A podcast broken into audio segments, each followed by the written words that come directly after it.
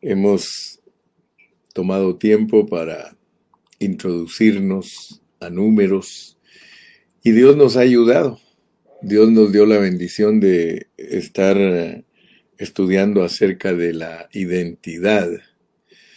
Y yo creo que cuando uno se identifica con Dios, cuando uno entiende lo que uno es delante de Dios, uno se preocupa, porque entonces uno dice, bueno, yo no he cambiado, yo no estoy viviendo a Cristo en plenitud, significa que no he entendido el propósito para el cual Dios me puso a mí en esta tierra. Yo creo con todo mi corazón, amados hermanos, que a Dios le interesan los siervos que queremos complacerle con su propósito.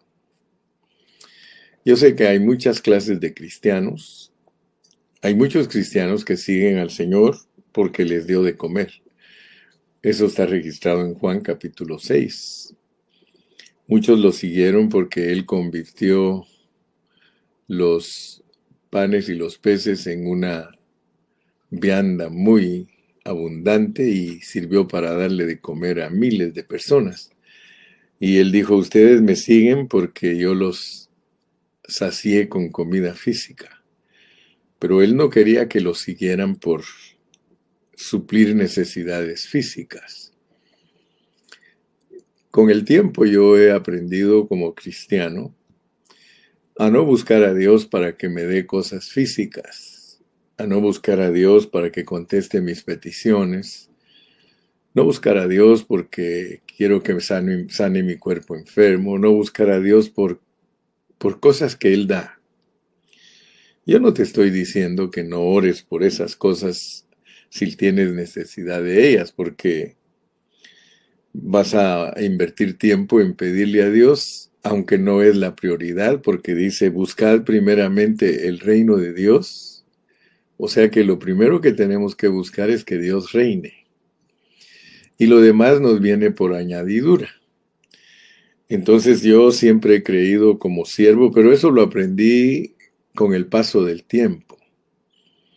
Mientras yo fui niño, hablaba como niño, pensaba como niño, esperaba como niño, pero llega un momento, hermanos, en que Dios trata con uno y le muestra a uno que Él tiene un propósito y es lo que a veces los cristianos no están cooperando para satisfacerlo. Entonces por eso fue que les dije que yo creo con todo mi corazón que a Dios le interesan los siervos que queremos complacerle en su propósito. Ahora, noten ustedes que Dios mismo, para cumplir su propósito, Él vino a la tierra. ¿Para qué vino el Señor aquí a la tierra? Gracias a Dios que tenemos toda la explicación en el Nuevo Testamento. ¿Para qué vino Dios a esta tierra? Dios vino a esta tierra en la persona de Jesucristo. Ahora, yo quiero que ustedes vean que Dios es celoso.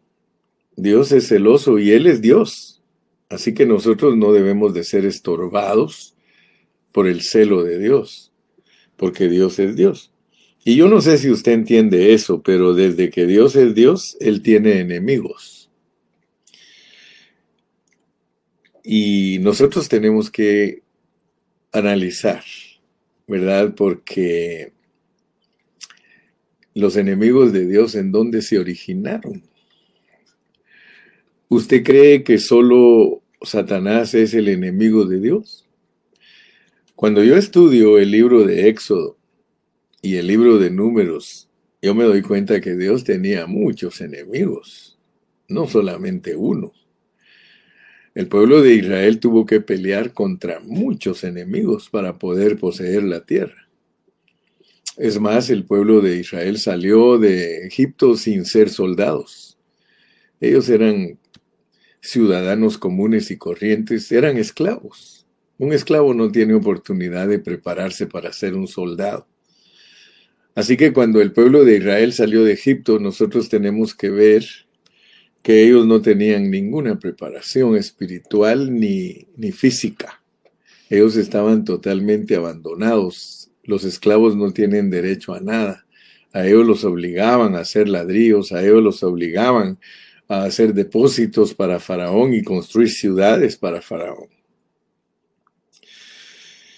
Pero Dios, en su gran misericordia, en su gran amor, Él con mano poderosa y firme los sacó de esa esclavitud. Pero les decía que el pecado de rebelión no se originó en Satanás. Yo no creo que el pecado de rebelión se haya originado en Satanás porque él fue criado como luz bel, o sea que él era una luz bella. Entonces, en él no estaba el pecado. La pregunta es, ¿quién le enseñó a Satanás a pecar? ¿Quién incitó a Satanás para que se volviera enemigo de Dios? Así que en otra oportunidad vamos a tener que entender más a Dios porque todo esto es eterno. En lo que nosotros estamos participando es eterno. Y si buscamos quién engañó a Satanás, es posible que la Biblia tenga ahí escondido y nos diga quién lo engañó a él. Pero después tenemos que buscar quién engañó al que engañó a Satanás, porque Dios es eterno y Él no se puede medir, Él ha existido para siempre. Él no tiene principio ni tiene fin. Entonces nosotros estamos participando de ese Dios. Así que nosotros mismos si yo te preguntara a ti, ¿cuántos años tienes tú? Yo creo que no me puedes decir con exactitud cuántos años tienes tú, porque tú fuiste criado en Cristo Jesús. Ahora, ¿cuántos años tiene Jesús? Muchos creen que Él tiene 33 años y medio, ¿no? Él es eterno, eterno nos meteríamos a un laberinto si queremos averiguar muchas cosas que nuestra mente finita no está capacitada todavía para entenderlo. Pero yo me imagino que al salir nosotros de esta esfera terrenal, nosotros vamos a tener más capacidad para entender las cosas de Dios, porque para entenderlo a Él necesitamos una vida eterna. Y nosotros aquí ya ves que lo máximo que podemos vivir son 80 años. Y durante esos 80 años tenemos que dedicarnos a investigar, a inquirir, a escudriñar, porque queremos saber qué es lo que Dios está haciendo. Y gracias a Dios, que por lo menos estamos entendiendo muchas cosas que antes no entendíamos. Y si seguimos así, entonces nosotros vamos a ser los que redimen el tiempo. Entonces nosotros vamos a ser los que invertimos nuestro tiempo en no solamente conocer a Dios, sino en entenderlo. Por eso Jeremías 9:23 dice eso, que no solamente debemos conocer a Dios, sino entenderlo. Bueno, nosotros mismos nos revelamos ante Dios. O sea que por eso te digo que esto es una cadena eterna una cadena eterna. Yo creo que desde que Dios es Dios tiene enemigos. Solamente que a nosotros nos revelan el ciclo de nuestra humanidad. Ya ves que la Biblia solo revela en el tiempo siete mil años. A nosotros solo nos revelan un ciclo de siete mil años. Y como Dios tiene la capacidad de transformarse en lo que Él quiera, y Él es el dueño de todo el universo. Es, más, muchos hasta dicen que es muy poquita la palabra universo, sino que Dios tiene millones de universos. A veces nosotros creemos, hermanos, que estamos metidos en un frasquito pequeño, pero la realidad es que nosotros estamos metidos en algo que no tiene fin. Lo de Dios no tiene fin. Así como la música no tiene fin, los números no tienen fin. Y ya cuando hablamos de Dios no tienen principio ni tiene fin. ¿Sabes tú que los números no tienen principio ni tienen fin porque se pueden contar para los dos lados? Infinitamente negativo, infinitamente positivo. Es imposible que se pueda parar los números y decir este es el último número que existe. No se puede parar ni al lado positivo ni al lado negativo. La música. La música tiene siempre ocho teclas, pero esas ocho teclas, la siguiente es otro nuevo comienzo. Así que los que son músicos saben que estoy hablando verdad. Nadie pararía de hacer cantos. Siempre va a haber música para cualquier canto. Y Jesucristo es el alfa y la omega. Él es el alfa, la primera letra del abecedario griego, y la omega, la última letra del abecedario. Pero eso no pone límite, porque con esas cuatro, con esas 26 letras de nuestro, de nuestro abecedario y 22 del hebreo, eh, y creo que 24 del griego, con esas tú puedes escribir lo que quieras sin fin, sin fin. Tú puedes escribir historias, oraciones, eh, medicina, ingeniería, arquitectura, todo, todo, todo el campo de conocimiento que existe, el cual no tiene fin. No, no, hay, no hay fin. Las cosas de Dios no tienen fin. Entonces quiero que en esta mañana disfrutes de eso. Tú eres una persona que no tiene principio ni tiene fin. Porque cuando nosotros hablamos de creación, nosotros inmediatamente pensamos en un comienzo, ¿verdad? Piden un comienzo. Eh, y, y las cosas eternas no tienen comienzo. Piensa en lo que estamos hablando. Las cosas eternas no tienen comienzo ni tienen fin. Y ojalá que eso a ti te haga pensar ¿Cómo fue que Dios te, hizo a ti aparecer en esta escena? Si eres eterno, ¿cómo apareciste en esta escena? ¿Sabes qué? Ese es el misterio de misterios, que nosotros somos parte de Dios y por eso es que no se puede explicar. Porque si Dios no tiene principio ni tiene fin y tú eres un hijo de Él, entonces tú eres parte de Dios. Si no, si no fueras parte de Dios, ¿por qué te tienen que decir, por qué te tienen que decir que eres hijo de Dios si no eres parte de Dios? ¿Por qué Jesús fue crucificado? Porque él decía que él era hijo de Dios, dice que se hacía igual a Dios. Y ese es el problema que tienen las mentes limitadas, que no pueden discernir que nosotros somos parte de Dios. Ahora, ¿En qué manera somos parte de Dios? En Cristo. En Cristo. Por eso tenemos que saber explicar la triunidad de Dios. Porque la triunidad de Dios es Padre, Hijo y Espíritu. Padre, Hijo y Espíritu. Como Padre, Él es la fuente de todo, todo, todo, todo. Como Hijo, es el medio por el cual Él obtiene todo, todo lo que se ha propuesto y como espíritu Él lo ejecuta. Pero nota, si tú lees cuidadosamente Juan capítulo 1, ahí te vas a dar cuenta que el hablar divino se hizo hombre. En realidad, la revelación de Dios en, en, el Evangelio de Juan es que Él, que Él, siendo el hablar, tomó forma de hombre. Y esa es la continuación de nuestro mensaje hoy.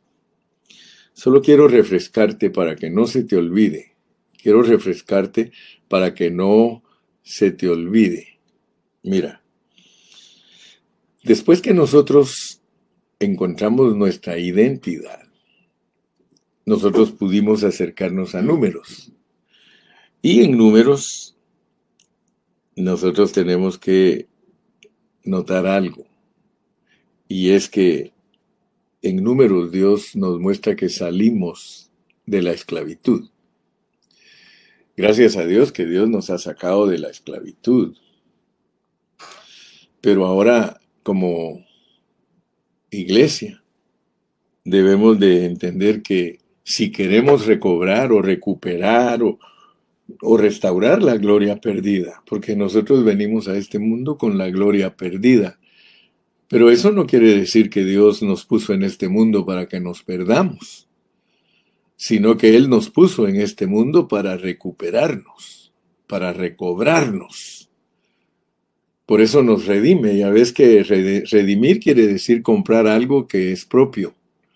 Nosotros éramos de Dios y desobedecimos juntamente con Satanás, entonces Él nos compra de vuelta, porque Él es un Dios maravilloso. No tenemos las suficientes palabras para explicar todo lo que Dios ha hecho por nosotros y para nosotros, pero si tú estás entendiendo el mensaje de números es que hay que obedecer a su palabra. Obedeciendo a su palabra al pie de la letra, porque también te soy sincero, el que no obedezca la palabra de Dios al pie de la letra no puede ser restaurado. Cada uno de los libros de la Biblia, porque nosotros tenemos 66 libros para obedecer, y cada uno está bajo un contexto. Cada libro de la Biblia está bajo un contexto para que nosotros podamos regresar de nuestro viaje gloriosos. Eso es lo importante. Él viene por una iglesia gloriosa, sin manchas y sin arrugas viene por una iglesia gloriosa, una iglesia que recuperó la gloria perdida. Y ya te lo dije que la gloria que perdimos fue la expresión de Cristo. Nosotros en Cristo somos parte de Dios para expresar, pero nosotros nos revelamos. O sea que nosotros fuimos influenciados por el engaño. Ya sabes por qué cayó Eva. Eva cayó por dialogar con el enemigo de Dios. Es peligroso dialogar con el enemigo de Dios. Nosotros tenemos autorización únicamente de dialogar con Dios. Nosotros tenemos que hablar con Dios. Por eso yo anoche le daba gracias a Dios con los hermanos de que en, la oración podemos ejercitar nuestro espíritu. Cuando nosotros nos presentamos todos los hermanos juntos en oración, nosotros ejercitamos nuestro espíritu y tocamos la vida del espíritu. Entonces quiero nada más antes de meterme al mensaje de hoy, fíjate que ya me estoy llevando casi la mitad de la hora del mensaje y no he entrado porque quiero darte esta introducción antes de hablarte lo que Dios quiere que tú aprendas para que puedas recuperar la gloria de Dios. Recuerda siempre que Dios no quiere sacrificios, Dios quiere obediencia. A Él no le importan los sacrificios. Sacrificios y ofrendas no te agradaron. Sacrificios y ofrendas no te agradaron, por eso me preparaste cuerpo. Entonces, bien importante, hoy vamos a hablar de la encarnación, pero quiero que no se te olvide que tenemos que obedecer la palabra para hacernos beneficiarios de la bendición de Dios. Fíjate, primero lo que encontramos en el libro de números es a un pueblo censado. Ayer te dije que ese pueblo censado es el pueblo con el cual Dios quiere contar para ganar la guerra y edificar. Porque aquí solo en esas cosas estamos, ganar la guerra y edificar. Para que Dios quede complacido de parte de nosotros, tenemos que ganar la guerra y edificar. Muy importante, porque Él dijo, y sobre esta roca edificaré mi iglesia. Entonces nosotros lo primero que entendemos y que debemos practicarlo para recuperar nuestra gloria es que somos un pueblo con el cual Dios cuenta y por eso somos soldados y levitas. Somos soldados y levitas. Ahora bien, Siendo soldados y levitas, nosotros tenemos que saber que como soldados tenemos que tener 20 años como soldados y como levitas tenemos que tener 30 años. Ambas edades revelan la madurez. O sea que estoy hablando con hermanos que están madurando. No estoy hablando con niños en Cristo porque los niños en Cristo no entienden este idioma, no entienden este lenguaje. Ellos lo único que entienden es Cristo te ama, Cristo te perdona, Cristo te sana, Cristo... Pero si tú te das cuenta, a pesar que nosotros creemos todo eso, porque eh, tenemos que ayudar a los niños, ¿verdad? Pero no nos movemos en esa línea porque esa línea nos va a estorbar para que nosotros crezcamos en el conocimiento de Jesucristo. Entonces esto es para gente madura. Ya cuando nosotros entendemos que somos un pueblo censado, que somos soldados, que somos levitas, entonces nosotros nos damos cuenta que tenemos que ser maduros y un maduro está bajo las enseñanzas de sus padres. O sea que cuando tú maduras, tú sabes si tu padre te dirigió bien y te educó bien para que ahora seas un adulto desarrollado. Yo le doy gracias a Dios por mis hijos, porque mis hijos siempre me han dicho, papá, a nosotros nos gustó la manera en que usted nos crió. Y lo he testificado. A veces me dicen, por favor, corrija a nuestros hijos porque a veces se les ponen duritos los hijos y dice, usted tiene autorización de parte de nosotros de corregir a nuestros hijos. Y muchos se asustan porque mis hijos a mí aún me han autorizado para que yo les pegue a sus hijos cuando se portan mal. A uno que otro de ellos le he pegado cuando se porta mal, pero no lo he hecho sin sabiduría y sin abusar de ellos, por supuesto, ¿verdad? Porque todo se hace bajo la inspiración del Espíritu Santo. Entonces, nosotros tenemos que entender que todas estas cosas son importantísimas y necesarias para podernos eh, recuperar de la gloria perdida. Si no tenemos en mente estos asuntos de los que estamos hablando, hermano, no vamos a poder. Así como hay 42 jornadas que vamos a estarlas estudiando más adelantito, nosotros tenemos que saber si esas 42 jornadas tenemos que saber que son los pasos que nosotros tenemos que desarrollar para atravesar todo el desierto. Si no las sabemos aplicar a nuestra vida, no podemos decir que somos conforme al corazón de Dios. Yo creo con todo mi corazón que el rey David fue conforme al corazón de Dios. Y asústese, porque David era un hombre que le falló a Dios. Así que no estamos hablando que porque usted falla, usted no puede ser conforme al corazón de Dios.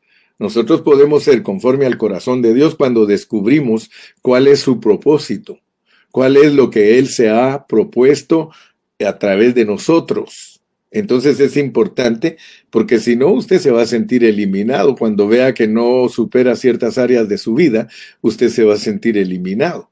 Pero Dios no lo elimina a uno por eso. Dios lo elimina a uno por otras cosas. Dios lo elimina a uno cuando uno no es obediente a su palabra, cuando uno no está por sus intereses. Entonces es importantísimo entender que somos pueblo sensado. Perdonen que repita, pero dice Lalito, dice Lalito que en la repetición está el aprendizaje. Y gracias a Dios que este programa es repetitivo. Si a algunos les es hastioso eso, disculpen, pero es la única forma que nosotros hemos podido aprender los conceptos de Dios en una forma repetitiva, repetitiva, repetitiva.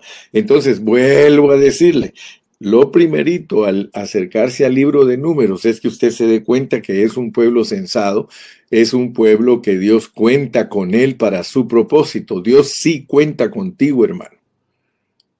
Dios cuenta contigo.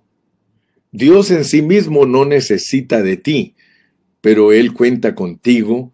Eso es paradójico y parece que, que me contradijera. Pero, hermano, Dios no te necesita, pero sí te necesita.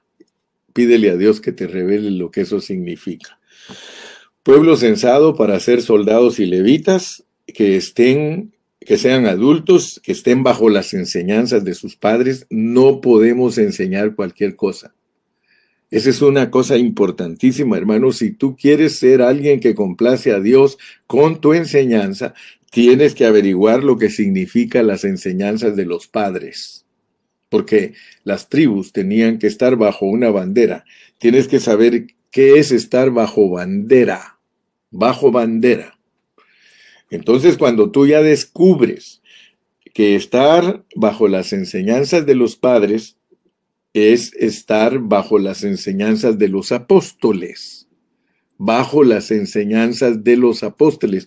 Los apóstoles son los padres de la iglesia, así como los patriarcas son los padres de Israel. Los apóstoles son los padres de la iglesia.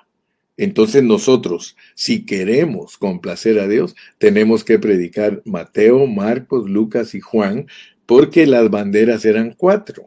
Una bandera para el este, una bandera para el oeste, una bandera para el sur y una bandera para el norte. Significa entonces que nosotros somos gente bajo enseñanza apostólica. No podemos enseñar lo que, lo que, lo que no enseñaron los apóstoles. Entonces nosotros estamos bajo enseñanza apostólica, pero no le tenga miedo a ese término porque algunos lo tienen muy religioso ese término. La enseñanza bajo, los apóstoles es, es que ellos enseñaron el reino de Dios, Mateo. Ellos enseñaron a ser siervos de Dios, Marcos. Ellos enseñaron la más alta moralidad de un hombre, Lucas. Y ellos enseñaron que Dios se ha encarnado para hablar a través de un hombre corporativo, Cristo y la iglesia. Si tú enseñas esas cuatro cosas, hermano, tú no vas a meterte a problemas con Dios. Esa es sana doctrina.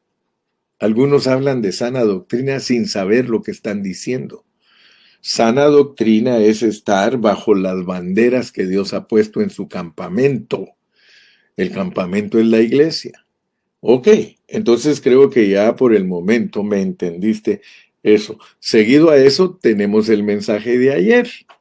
El mensaje de ayer trataba de que Cristo es el que le da sentido a nuestra vida, que Él es nuestro testimonio, que Él es nuestro centro, que Él es nuestro líder y que Él es el camino y la meta de nuestras jornadas y combates. Ahora, por favor, ponme atención.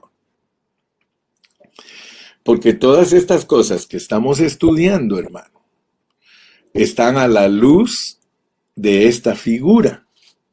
Números nos presenta una fotografía de un campamento que está alrededor de dos cosas ese campamento está alrededor del liderazgo de los sacerdotes y levitas y de el arca del testimonio, el tabernáculo. Fíjate, pues es un círculo.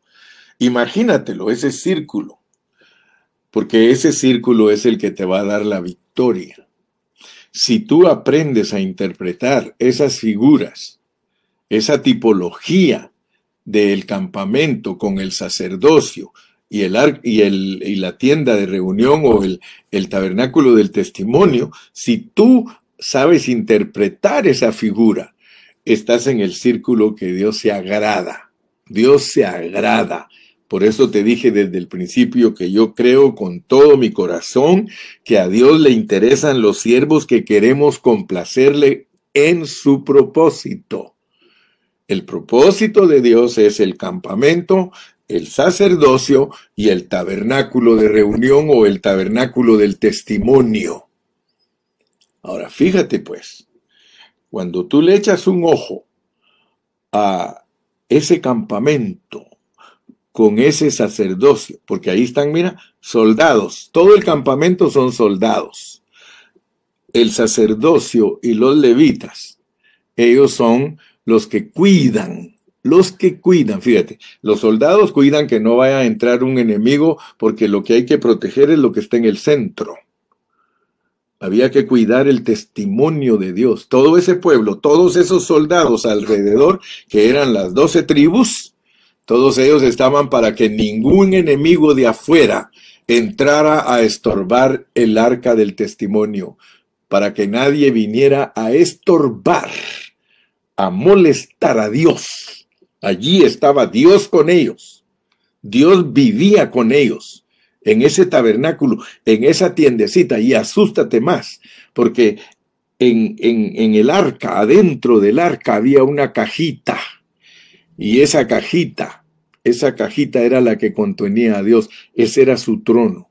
Ese es el trono de la gracia. Desde ahí hablaba Dios. ¿Te puedes imaginar tú al Dios de los universos, al Dios maravilloso, al Altísimo, metido en una cajita. ¿Te cabe esa idea? ¿Te cabe a ti en tu mente esa idea? Ahora imagínate, si estaba en esa cajita, ¿te lo imaginas dentro de ti? Dios está dentro de nosotros. Entonces, mi amado hermano, yo creo que si estamos entendiendo, y por eso me inicio con el círculo, mira con el círculo, pues con el círculo. Vamos a leer el comentario de hermana Olguita porque está bonito. Dice, qué bendición maravillosa. Dios nos sacó de Egipto y nos metió en el desierto. A veces cuando lo empiezo a leer se me corre. Yo quiero leerlo. Dice, qué, qué bendición maravillosa. Dios nos sacó de Egipto y nos metió en el desierto. Somos esa iglesia sensada soldados para ganar las batallas y nuestras jornadas son en Cristo Jesús. Solo así podremos ganar la guerra y ser esos materiales preciosos para su edificación. Y eso nos va a ayudar a recuperar la gloria perdida porque estamos entendiendo su propósito. Al entender su propósito, nosotros estamos sujetándonos y obedeciendo la palabra. Entonces, recuérdense, la iglesia no es cualquier cosa. Cada vez que ustedes se acerquen a la reunión de los santos, vayan con ese pensamiento que nosotros somos todo esto que estamos hablando. Somos todo esto que estamos hablando. Entonces, podemos entender y podemos entrar al primer punto de hoy. El primer punto de hoy es que si nosotros miramos cuidadosamente la fotografía de números uno, nos vamos a dar cuenta que solo en este capítulo se nos muestra la totalidad del Nuevo Testamento. Es admirable. Nos presenta desde la encarnación del Dios triuno que vivió entre los hombres. Y quizá ustedes digan, ¿y dónde vemos esto? Está implicado, está indicado y está significado. Juan 1.1, en el principio era el verbo y el verbo era con Dios y el verbo era Dios. Juan 1.14, y aquel verbo se hizo tabernáculo, tabernaculizó entre nosotros. Aleluya, ¿lo ven? ¿Lo ven que ahí está? Por eso es que tenemos que ver esa figura. Y aún también podemos leer segunda de Corintios Segunda de Corintios 5, del 1 al 9. Leamos Segunda de Corintios 5, del 1 al 9, para que comprendamos más en esta mañana de lo que Dios nos está ofreciendo. Segunda de Corintios capítulo 5, versículos del 1 al 9 dice, porque sabemos que si nuestra morada terrestre, este tabernáculo se deshiciere, tenemos de Dios un edificio, una casa no hecha de manos eterna en los cielos. Y por esto también gemimos, deseando ser revestidos de aquella nuestra habitación celestial. Es Cristo, fíjense pues. Cristo es nuestra gloria. Cristo es nuestro vestido. Cristo es nuestro edificio pues así seremos hallados vestidos y no desnudos. Porque asimismo los que estamos en este tabernáculo hace énfasis. Este tabernáculo, el tabernáculo es un cuerpo. Entonces aquí estamos hablando de la encarnación del Dios triuno. Cuando usted mira esa figura del tabernáculo, usted está viendo la encarnación del Dios triuno. Si ustedes se dan cuenta, no todos los cristianos alcanzan a ver esto que estamos hablando, pero gloria a Dios que usted y yo sí lo estamos alcanzando. Mire, dice, y por eso gemimos deseando ser revestidos de aquella nuestra habitación celestial, y así seremos hallados vestidos y no desnudos. Gloria a Dios. Porque asimismo los que estamos en este tabernáculo gemimos con angustia, porque no quisiéramos ser desnudados, sino revestidos para que lo mortal sea absorbido por la vida. Se da cuenta que eh, cuando les estuve hablando de que nosotros el, el error que traíamos y lo aprendimos con el recobro. Ese es un error que traíamos de creer que cuando Cristo entró en nuestro espíritu, que entró ya desarrollado y grande. No, Él entró chiquito. Mire, si no, no podemos explicar estos versículos.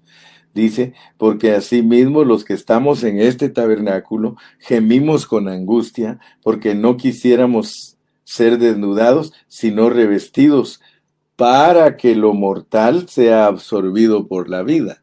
O sea que lo mortal de nuestro espíritu va a ir siendo absorbido por la vida, pero Él no entró como un Cristo de 33 años y medio, entró como un Cristo del pesebre. Nuestro espíritu era el, el era el, el, ¿cómo se llama? El establo, el establo hediondo, Nosotros estábamos muertos en nuestros delitos y pecados.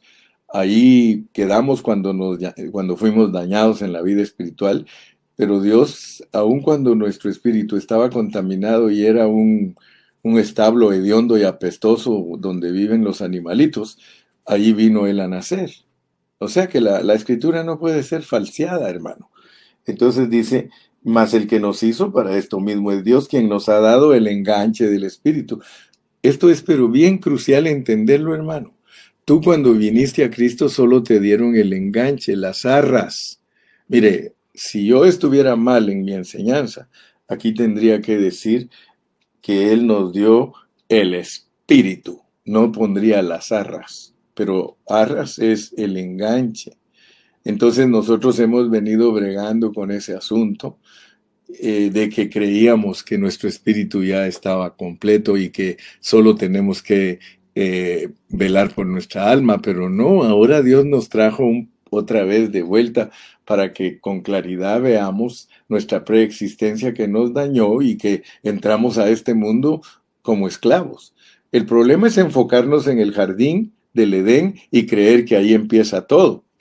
Si creemos que ahí empieza todo, por eso somos tan informales en nuestra vida cristiana y no somos diligentes en nuestra vida cristiana porque no alcanzamos a ver que el problema ya lo traemos desde el otro lado de la cortina.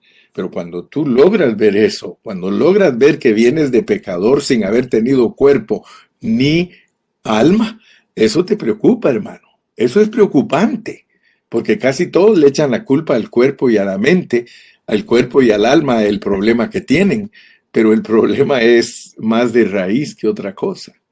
Ya vieron, y, yo con todo respeto a los hermanos del recobro, porque con ellos hemos aprendido cosas muy lindas, pero no nos han dejado completos. Ahora, si ponemos atención al vino nuevo que Dios está impartiendo en este tiempo, entonces vamos a poderlos ubicar a ellos y, y, vamos a podernos ubicar nosotros. Lástima que ellos creen que ya tienen todo y que no necesitan ayuda de nadie, pero yo siempre he creído que el cuerpo de Cristo no es un grupo ni de Brasil ni de Anaheim. El cuerpo de Cristo es todos los cristianos que estamos regados en todo el mundo todas las iglesias locales, sean bautistas, sean pentecostales, sea, aunque nos digan que somos Babilonia, porque ellos mismos son Babilonia también, porque ellos mismos no tienen toda la verdad. Y yo lo digo con respeto y con temor de Dios, no lo digo jugando, porque muchas veces los religiosos, ellos se han vuelto religiosos al grado de creer que ellos ya tienen todo todos los seguidores de Watchman Nee, los seguidores de Whitney y todos ellos creen que nadie les puede enseñar nada y están muy equivocados. Yo no creo que, que no me pueden enseñar nada. Si la verdad de Dios está diseminada en todo el cuerpo de Cristo y el rompecabezas hay que unirlo todos, todos. Hay hombres de Dios que no son recobro ni son Watchman Nee y saben más que ellos en muchas áreas y tenemos que unir todas las áreas. El rompecabezas es bien grande, por eso son doce tribus, no es una tribu, son doce tribus y aparte de las doce tribus hay levitas y aparte de levitas hay soldados. Entonces, mi amado hermano, esto no va a creer usted que es eh, de soplar, dijo un hermano, y hacer botellas. No, esto es algo que tenemos que tomarlo muy en serio, es algo que tenemos que tomarlo, hermano, eh, en una forma responsable, en una forma responsable. Lo de Dios es eterno, es amplísimo. No, no lo podemos eh, tener, hermano, al Señor sujeto a un hombre, dos hombres o tres individuos, cuatro individuos. No, Señor. El Señor respeta a su cuerpo y Él se ha revelado a su cuerpo. Claro está que hay hermanos que han avanzado más que otros. Hay hermanos que entienden más el, propósito de Dios que otros. Yo quiero con todo, con toda humildad y, y quiero que me conozcas bien, hermano. Quiero que me conozcas bien. Yo estoy aquí delante de ti y delante de cualquier hermano con humildad.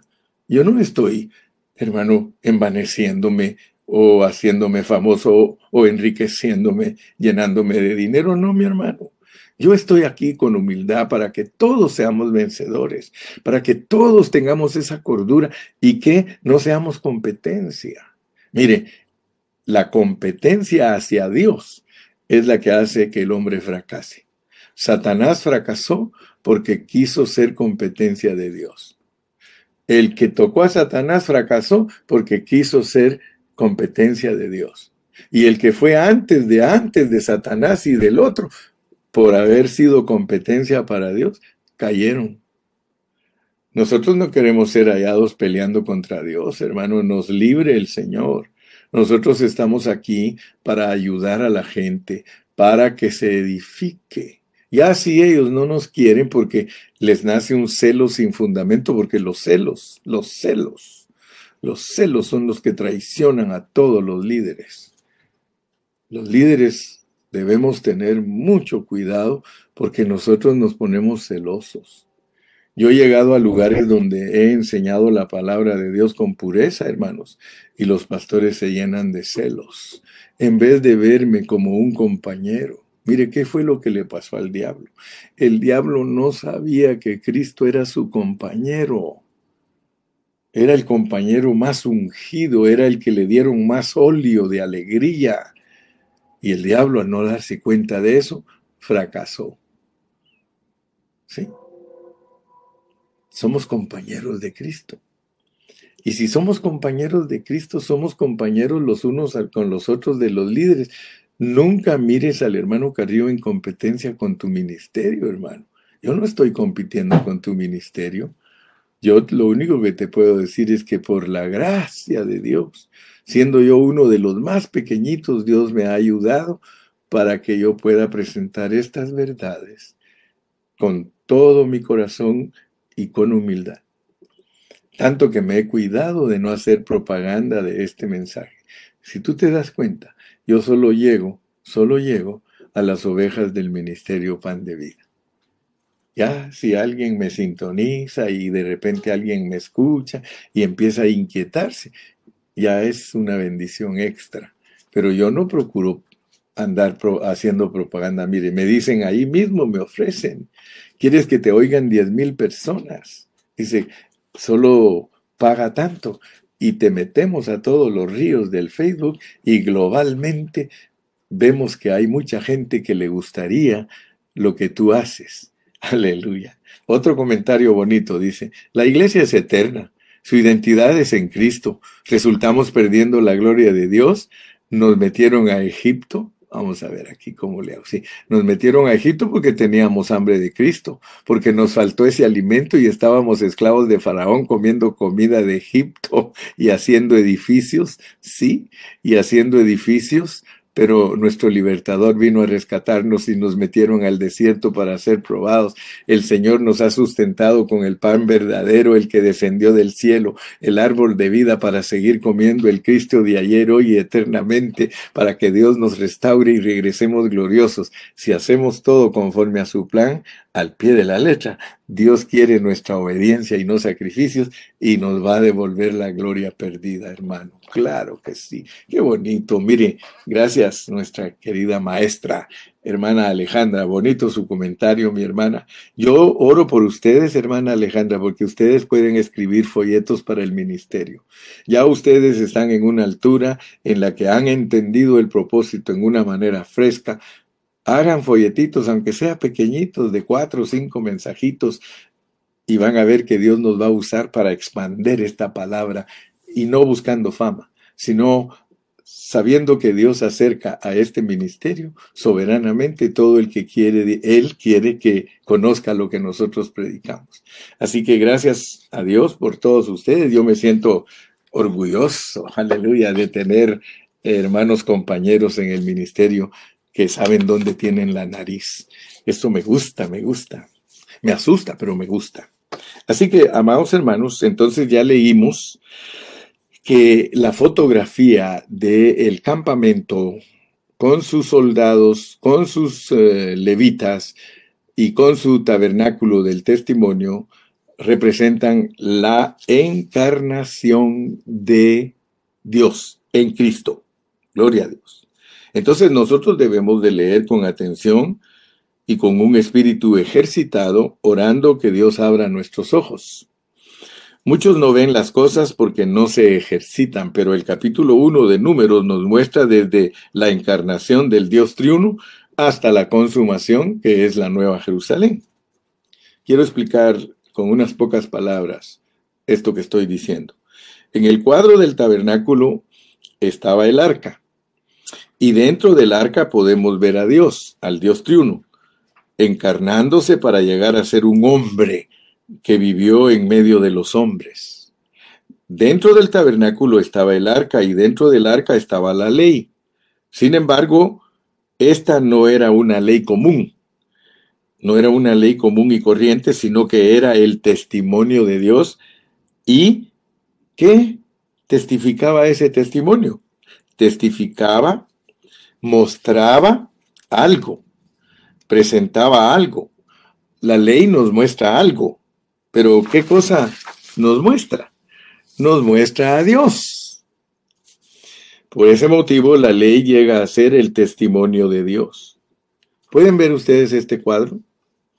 Primero estaba el tabernáculo, dentro del tabernáculo se encontraba el arca y dentro del arca estaba el testimonio de Dios. Dios estaba allí, pero no solo estaba Dios, sino Dios en el arca y el arca era hecha de madera de acacia recubierta de oro. El arca era una entidad compuesta de dos elementos. Una es la madera y otro es el oro. La mayoría de los maestros bíblicos coinciden en que esta arca significa a Cristo en su humanidad con su divinidad. Esto es el arca, y aunque no podemos encontrar la palabra encarnación en el primer capítulo de Números, sí encontramos un cuadro que nos muestra la encarnación. ¿Quién nos puede decir que estamos interpretando este cuadro de la encarnación a nuestro antojo? ¿Quién nos puede decir? De hecho, podemos decir que Números 1 nos muestra un cuadro de todo el Nuevo Testamento. Examinemos más a fondo este cuadro. El Nuevo Testamento se inicia con la encarnación de Cristo, quien trajo a Dios a la humanidad. Entonces, ¿cómo puede el arca, con la ley en su interior, como el testimonio de Dios, presentarnos un cuadro claro acerca de la encarnación? Para contestar esta pregunta, primero debemos iniciar desde el interior del arca. ¿Qué había, ¿Qué había en el interior del arca? Estaban las dos tablas de piedra con los diez mandamientos inscritos en ellas. Ahora, eso se lo entregó Dios a Moisés, allá en el monte Sinaí. Ahora, ¿qué son estas tablas? Esas tablas son el testimonio de Dios dentro del arca. El arca era hecho, hecha con tablas de madera cubiertas con oro. Por tanto, el cuadro nos muestra una mezcla de dos entidades, una humana que es la madera, y otra la divina, que es el oro, para contener el testimonio de Dios. Ese es un cuadro de Cristo en su encarnación. El Dios triuno llegó a ser un hombre en la persona de Jesús. Este Jesús poseía las dos naturalezas, la humana y la divina. De hecho, él era el Dios hombre, el Dios hombre. ¿Quién habitaba dentro de Jesús? Habitaba el propio Dios. Jesús era el testimonio de Dios. En la Biblia no existen las coincidencias y este es un cuadro de la mezcla de Dios con el hombre. El cuadro del arca certifica que no hay tres elementos porque la madera siguió siendo madera y el oro siguió siendo oro. Aleluya. Segundo punto. Ahora podemos ver la nueva Jerusalén. Esa es otra cosa, mire, no solamente se ve la encarnación de Dios, sino que en ese cuadro se ve la nueva Jerusalén. Bueno, la nueva Jerusalén tiene doce puertas, tres puertas en cada uno de los costados de la ciudad. Cada lado tiene tres puertas, así que la nueva Jerusalén tiene doce puertas. ¿Y qué representan esas doce puertas? Aleluya representan las doce tribus. Las doce puertas tienen los doce nombres de las doce tribus de Israel. Ahora, ¿cómo estaban ordenadas las doce tribus cuando acampaban? En números. Las doce tribus estaban en cierta formación y exhibían cierto cuadro. ¿Cómo estaban formadas las tribus? Tres en cada lado. Habían tres tribus para cada lado del tabernáculo y formaban un ejército Hacia el este, donde nacía el sol, habían tres ejércitos, y era el campamento de Judá.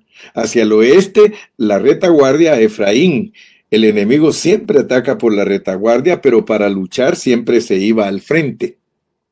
Judá siempre iba al frente. Rubén estaba en el sur y en el norte Dan. Este es un cuadro de la nueva Jerusalén. Aleluya. Ahora sí pueden ver que números uno es la primera página del Nuevo Testamento, que nos habla de encarnación y también de la última página, la Nueva Jerusalén. Así que aquí tenemos desde Juan hasta Apocalipsis, igual a números 1, un cuadro del Nuevo Testamento, encarnación y agrandamiento de Cristo, la Nueva Jerusalén, todos glorificados. La Nueva Jerusalén presenta a todos los hombres y mujeres de fe ya glorificados. Dios ya no está solito en los cielos, o ya no está solo en el cielo, está también en la tierra, pero para estar en la tierra necesitaba un hombre, necesitaba a Jesucristo, y este Cristo hoy es la corporificación de Dios, del Dios hombre en la tierra y ahora ha sido agrandado con dos elementos, oro y madera. Él es un hombre de oro madera, un Dios hombre. Aleluya. Hoy día Él es el Dios hombre corporativo porque tiene incluido en Él a la iglesia. Él se ha agrandado, se ha expandido para llegar a ser la morada de Dios y a la cual nos podemos decir ser los que entramos. Para llegar a ser, la, para llegar a ser la morada de Dios, gloria a Dios, y su pueblo escogido, nosotros estamos mezclados con Dios. Así que Dios tabernaculizó entre nosotros, confirma que Cristo es la corporificación del Dios triuno y en resurrección se volvió un tabernáculo corporativo. Muchos leen números, pero no alcanzan a ver esto. Y tercero y último punto para el día de hoy. Los hijos de Israel fueron formados para proteger el testimonio de Dios, que es el arca en el tabernáculo. Esto tipifica a los creyentes nuevo testamentarios quienes son edificados en el cuerpo orgánico de Cristo, para pelear por Dios y llevar a cabo la economía de Dios. Esto nos muestra que nosotros estamos peleando hoy día para proteger al Dios encarnado. Dios en sí mismo no necesita ninguna protección, pero en cuanto a su corporificación, Él sí necesita protección, necesita ser protegido por medio de la iglesia. ¿Se dan cuenta que Dios en sí mismo no necesita protección, pero nosotros que somos el cuerpo de Cristo, sí necesitamos protección? Aleluya. A los ojos de Dios, la espiritualidad individual de unos cuantos creyentes separados, eso no es nada. Dios desea un cuerpo coordinado, el ejército de Dios que protege su testimonio. Es un asunto de toda la iglesia y no de unos cuantos individuos. Yo le doy gracias a Dios porque hace más de 40 años Dios me ayudó para empezar el trabajo del ministerio Pan de Vida. Y el ministerio Pan de Vida ha aprendido a ser uno con todos los hermanos en todas partes donde se identifican con nosotros. Nosotros no podemos obligar a nadie que se haga uno con nosotros, porque si Dios no pone eso en sus corazones, por mucho que nosotros nos preocupemos o nos martiricemos tratando de unirlos a nosotros, nos va a ser imposible. Acuérdate, esto es por voluntad de Dios. Si tú eres un hombre, un líder de Dios, que Dios te habla a través de este ministerio y te dice que tenemos que trabajar unidos como un ejército, no te detengas, hazlo. Dios te va a honrar. Yo solo soy compañero de todos ustedes, tú eres mi compañero si estás en el ministerio y Dios nos ha enviado para que cumplamos su palabra.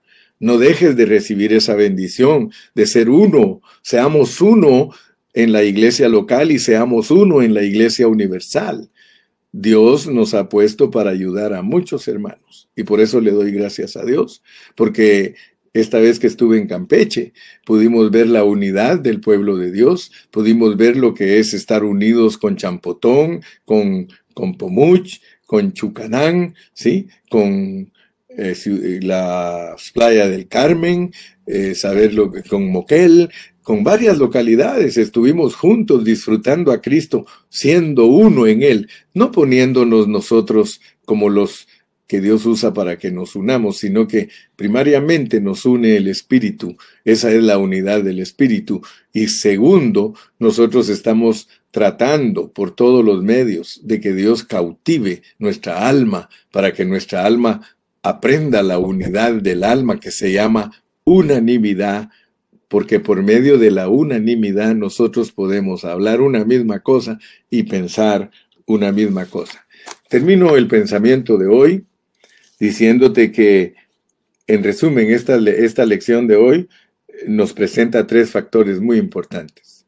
Tres factores muy importantes. El primero es que para formar el ejército de Dios tiene que haber una fuente, tiene que haber una familia, familia la familia era la fuente de la vida para poder vivir esta realidad. Luego, un liderazgo con autoridad de vida, un liderazgo con vara reverdecida. Eso es muy importante. Y tercero, nosotros tenemos que ser maduros. Madurez en vida. Entonces, esto significa que tenemos tres criterios para llevar a cabo el proceso de numeración. Recuérdate que aquí en números Dios te está numerando. Dios quiere contar contigo para todas estas cosas que estamos hablando. Él quiere contar contigo. Este cuadro de la situación de la iglesia es muy importante porque debe de haber padre espiritual, debe haber buen orden de liderazgo y madurez. Escucha bien, este cuadro es la verdadera situación de la iglesia. La iglesia hoy día tiene que tener un padre espiritual, tiene que tener un buen orden de liderazgo y una madurez. Sí. Muchos grupos han visto esto. Por ejemplo, hoy día hay muchos hermanos que se han denominado apóstoles y yo no los juzgo. Hermano, yo no juzgo a ningún hermano que su, su, ministerio lo llame apóstol. Cada quien va a ser responsable delante de Dios de sus enseñanzas y cada apóstol sabe si verdaderamente es un enviado de Dios, ¿verdad? Entonces nosotros tenemos nada más que ser eh, responsables de lo que Dios nos ha mandado hacer. La iglesia verdadera la iglesia que existe en el Espíritu únicamente, porque la iglesia verdadera no es un grupo, la iglesia verdadera no es una denominación. Pobres los que han dicho que ellos son la única iglesia, pobres, porque la iglesia del Señor es un asunto del Espíritu. La iglesia de Dios está en nuestro espíritu. Dios sabe en qué espíritus si hay una realidad de su iglesia. Y no es porque estamos juntos en el mismo país, no es todo aquel que capte la realidad del Espíritu el que puede Dios verlo como la iglesia. Tres criterios. Un grupo que se mueve con Padre Espiritual, un grupo que tiene un buen orden en su liderazgo y un grupo que tiene madurez. Esas tres cosas son las que aprendimos hoy. Por eso es que había que contar por familias, por eso había que tener sacerdocio y por eso también tenía que haber madurez en vida 20 y 30. Amén. La encarnación de Cristo es muy importante. Hoy vimos la encarnación de Cristo para que estas tres cosas se puedan ver realmente en nosotros. Y te hablé de otras cosas, pero si estas tres captaste, eureka, pegamos en el centro. Aleluya. Dice mi hermanita Miriam Freire Hidalgo, me siento orgullosa y muy bendecida de escuchar sus mensajes. Así nos alimentamos cada día con la palabra de Dios y poder crecer y entender lo que nuestro Padre quiere para nuestras vidas. Gracias por ser nuestra cobertura en Ecuador. Amén. Gracias, mi hermanita Miriancita. Yo le doy gracias a Dios también por usted, porque usted es una ovejita preciosa, una ovejita linda. Que Dios me la bendiga. Yo me siento también muy contento de poder tenerlos a todos ustedes en mi corazón. ¿Sí? O sea que ellos me reciben a mí como padre espiritual. Las iglesias Pan de Vida en Ecuador me tienen a mí como su padre espiritual. Ellos están bajo cobertura. Y eso es lo que Dios quiere, porque de esa manera nosotros no enseñamos cualquier cosa, sino lo que Dios está haciendo llegar por medio de nuestros padres espirituales. Que Dios los bendiga, que Dios los guarde y hasta el viernes en la noche en la localidad.